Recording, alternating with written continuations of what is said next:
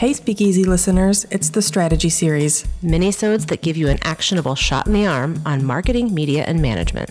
Grab a cocktail or not. Here we go.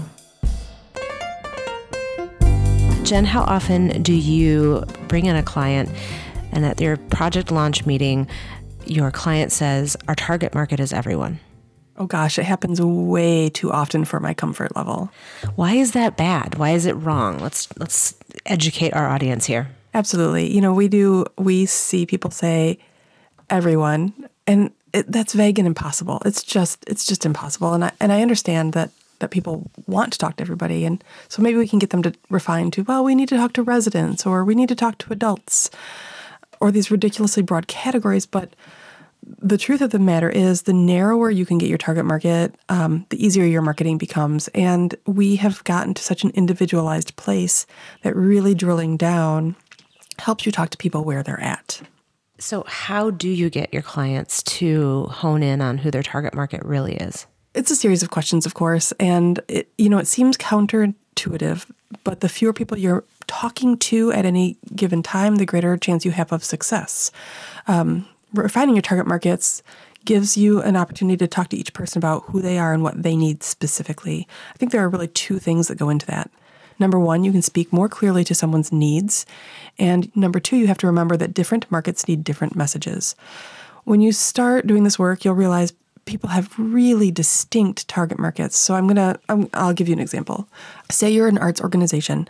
Your target market isn't just people who support the arts. That's much too vague. Uh, you, once you start to drill down, it might be there are people who consume arts, and then there are donors and funders. So that's two consumers and donors.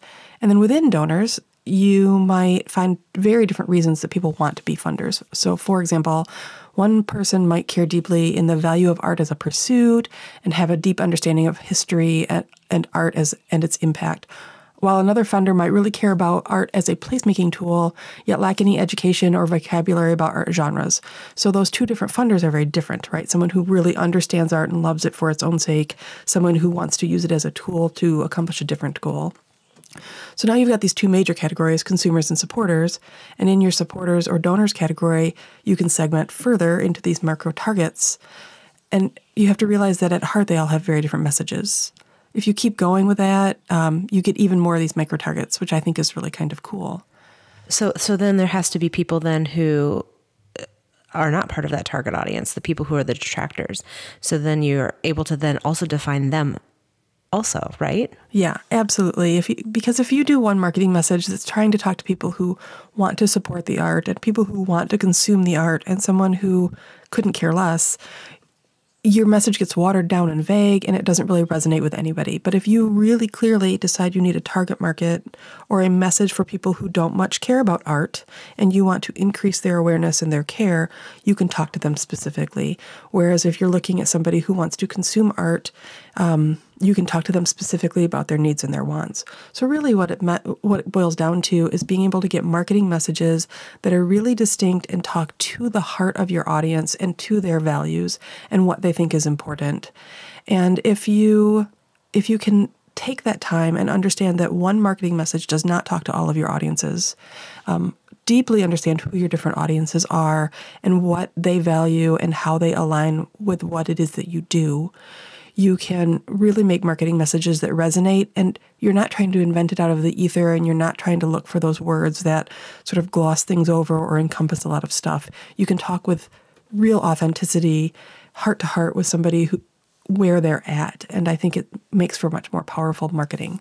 The conversation about target markets um, really isn't a new one. I mean, we've been working on uh, identifying exactly who we're tar- talking to for our whole career has it gotten more sophisticated over the course of your career? It absolutely has. And I think as people become more individual and our ability to talk to people in a more individual way instead of a mass media way has allowed us to be able to look at each person and talk to them in their own space. And brands really can serve somebody when they talk to them one on one. And I think, you know, this goes so far beyond personas, which has been a really hot topic and and is nice, but also quite categorical. Um, but really understanding where someone is and what you can give to them to help them move forward toward your mission is what happens when you really dissect your target market and understand who you're talking to. And I think as a brand wants to serve their audience, understanding that those individual segments of audience need individual things from you is where marketing can become very straightforward and very powerful. If any of our listeners want to learn even more about target markets, what should they do? Well, in fact, we've got a webinar coming up. Um, you can check it out at redhead.studio slash webinars. We're sort of diving deep into target markets. It's part of a series that we've been doing to help people align their marketing and really get on track. So check it out. Thanks, Jen. Thank you.